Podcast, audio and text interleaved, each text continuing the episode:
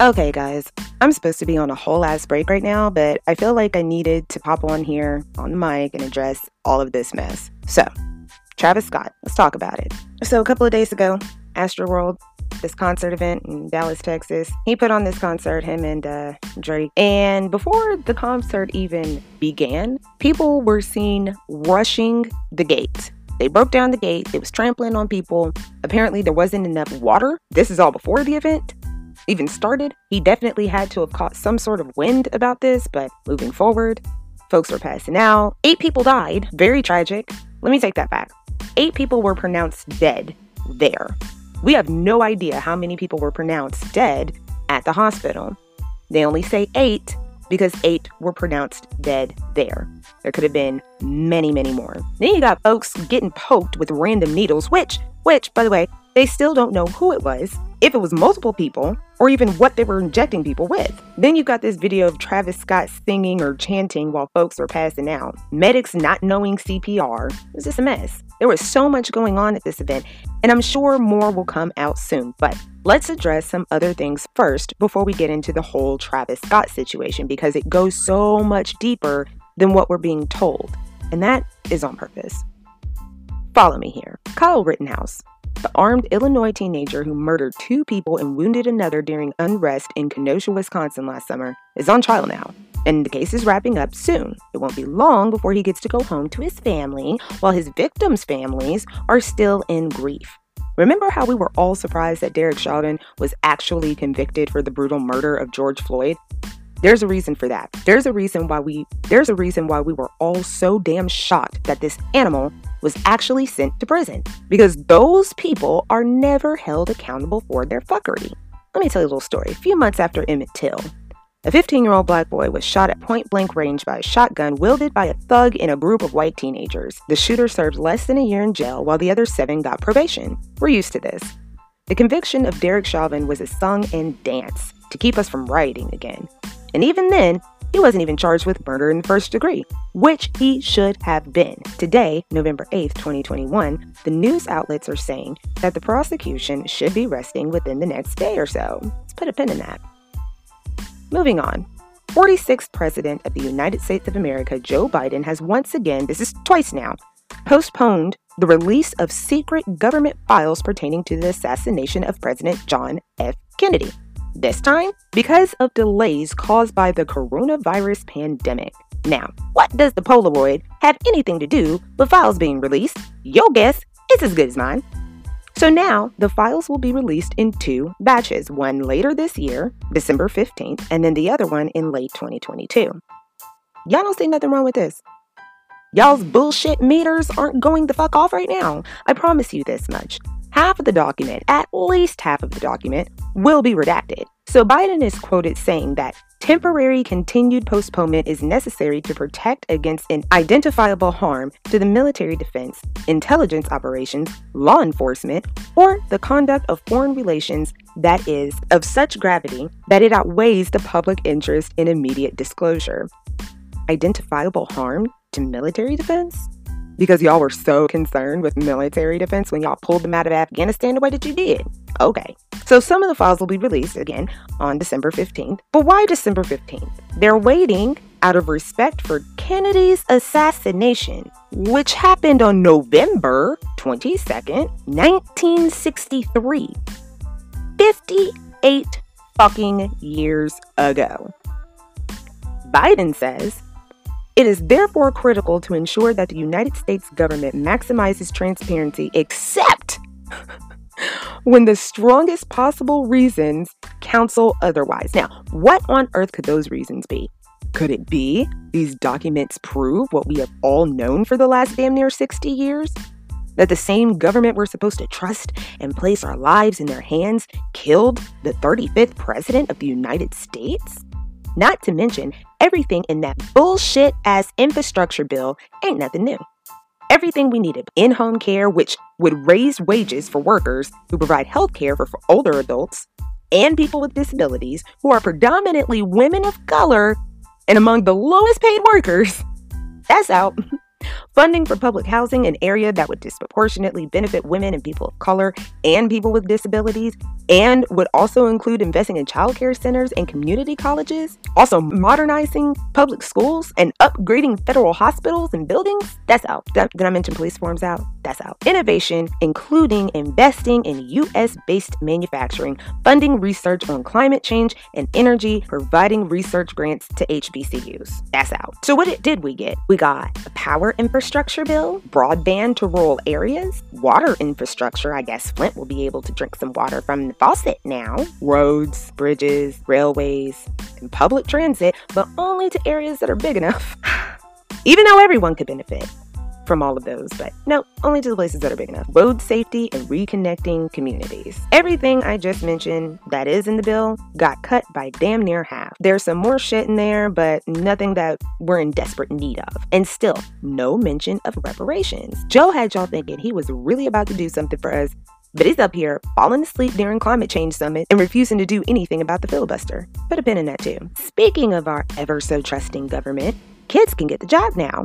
The same shot that we have to get four times in just one year that we still know nothing about. Look, do what you want with your body. It's yours. You want to risk getting the COVID? Go and get it. You don't want to take your chances with this unknown virus? Then go ahead and get the shot.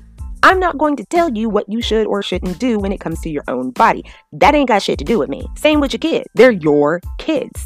You, as the parent, have that right, and I won't disagree with that. But the news of kids being able to get the RonaVax is kind of being downplayed right now, and shouldn't that be kind of a big fucking deal? As I've said, do whatever sits right in your heart. But I just find it funny how PrEP has been out since 2004 and wasn't FDA approved until 2012, 53 years after the first known HIV case. But they expect folks to just jump at the chance to push this vax on children as young as five years old? Okay, so what does Kyle Rittenhouse, secret government files, and baby Rona jabs have to do with Travis Scott? Well, have you ever heard of a false flag event or propaganda? How about divide and conquer? Okay, so let me put my professor hat on and take y'all to class for just a moment. A false flag operation is an act committed with the intent of disguising the actual source of responsibility and pinning the blame on another party. The term false flag originated in the 16th century as a purely figurative expression to mean a deliberate misrepresentation of someone's affiliation or motives. It was later used to describe a ruse in naval warfare whereby a vessel flew the flag of a neutral or enemy country in order to hide its true identity. The tactic was originally used by pirates and privateers to deceive other ships into allowing them to move closer before attacking them. It was later deemed an acceptable practice during naval warfare according to the international maritime laws, providing the attacking vessel displayed its true flag once the attack began. The term today extends to include countries that organize attacks on themselves and make the attacks appear to be by enemy nations or terrorists, thus giving the nation that was supposedly attacked a pretext for domestic repression and foreign military aggression. Moving forward, propaganda is usually associated with war and leads most people to think back to 1914 during World War I. But this is not a new term. The battle for the human mind is older than recorded history. World War I just revamped it. In our modern day, the inventive genius of a man perfected a machinery of communication, which, while speeding up and extending the influence of information and ideas, gave the propagandists a quick and efficient system for the spread of their appeals. This technical equipment can be used in the interests of peace and international goodwill. Hitler and Mussolini preferred to seize upon this magnificent nervous system for selfish ends and inhumane purposes, and thus enlarged the role of propaganda in today's world. While the United Nations were slow at first to use, to use the speedy and efficient devices of communications for propaganda purposes, they are now returning blow for blow. Moving on. I promise I'm gonna connect the dots. Just just hear me out. In 1712, on the bank of the James River in Virginia, a speech was given to an audience of slave masters on the subject of slave control within the colony. The speech was later turned into letters addressed to other monsters, claiming to have learned the secret to controlling black slaves by setting them against one another. That speech was given by an animal named William Lynch. That letter is called the Willie Lynch Letter. The speech reads as follows Gentlemen, I greet you here on the bank of the James River in the year of our Lord 1712. First, I shall thank you, the gentlemen of the colony of Virginia, for bringing me here. I am here to help you solve some of your problems with slaves. Your invitation reached me on my modest plantation in the West Indies, where I've experimented with some of the newest and still oldest methods of controlling slaves. Ancient Rome would envy us if my program was in, were implemented. As our boat sailed south on the James River, named for our illustrious king, whose version of the Bible we cherish, I saw enough to know that your problem is not unique. While Rome used cords of woods and crosses for standing human bodies along its highways in great numbers, you are here using the tree and the rope on occasion. I caught whiff of a dead slave hanging from a tree a couple of miles back. You are not only losing, you are not only losing valuable stock by hangings, you are having uprisings. Slaves are running away. Your crops are sometimes left in the fields too long for maximum profit. You suffer occasional fires. Your animals are killed. Gentlemen, you know what your problems are. I do not need to elaborate. I am here to enumerate your problems. I am here to introduce to you a method of solving them. In my bag here, I have a foolproof method for controlling your black slaves.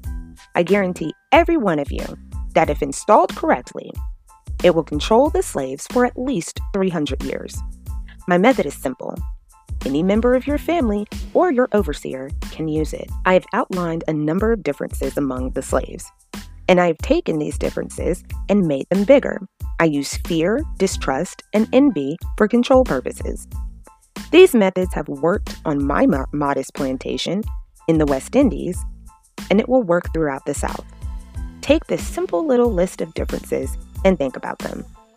On the top of my list is age, but it is only there because it starts with an A. The second is color or shade. There's intelligence, size, sex, size of the plantation, status on plantation, attitude of owners, whether the slave live in the valley, on hill, east, west, north, south, have fine hair, coarse hair, or is tall or short. Now you have a list of differences. I shall give you an outline of action, but before that, I shall assure you that distrust is stronger than trust, and envy is stronger than adulation, respect, or admiration. The black slave, after receiving this indoctrination, shall carry on and will become self refueling and self generating for hundreds of years, maybe thousands. Don't forget, you must pitch the old black male versus the young black male, and the young black male against the old black male. You must use the dark skinned slaves versus the light skinned slaves, and the light skinned slaves versus the dark skinned slaves. You must use the female versus the male, and the male versus the female. You must also have your white servants and overseers distrust all blacks. But it is necessary that your slaves trust and depend on us. They must love, respect, and trust only us. Gentlemen, these kits are your keys to control. Use them. Have your wives and children use them. Never miss an opportunity. If used intensely for one year, the slaves themselves will remain perpetually distrustful. Thank you, gentlemen. Do y'all see where I'm going with this? Old versus young, Boosie and Lil Nas X, dark versus light, colorism. But the most important of all, white servants and overseers distrusting all blacks, but slaves must trust and depend on their masters. There's all this talk about whether or not Travis Scott was involved in some sort of ritualistic sacrifice. And let me, before I go any further than that, it's really funny to me that anything that isn't of the Judeo Christian faith is somehow satanic or voodoo or whatever. That's troublesome. But I digress. I just had to put that in there. And whereas he and everyone else there should be held account- accountable, I just find it perfect timing to distract us from the true fuckery that is afoot in our country. And BT dubs, if all of these folks are going to place all of the blame on Travis Scott for inciting buffoonery, when will the lawsuits come in for Donald Trump for the January 6th insurrection? But we're so damn busy fighting each other over these petty squabbles that we're too blind to see that this is all a part of the plan. It's all a part of it. Dave Chappelle, all of this. These nonsensical arguments amongst ourselves were placed carefully purposefully, intently to confuse and divide all of us. Now, why are they doing all of this? well, I don't want to take y'all into my MC Escher esque mind here, but just know there is a reason for all of it. I understand that some conversations are worth having because they are important to have in order to understand and learn to respect one another. But please realize that understanding and respect is the ultimate goal here because there is no possible way for us to come together to fight the real monsters while at the same time fighting between ourselves. Y'all don't feel that shitstorm a brewing? It's happening. We're already in the thick of it. Now, look, Travis Scott, transgender activists, all y'all need to calm the fuck down because I'm trying to rest and plan and make sure that I can give you a season three worthy of shares. So talk and listen. Understand and support one another so that we can all band together and fight the good fight. That's it. Bye.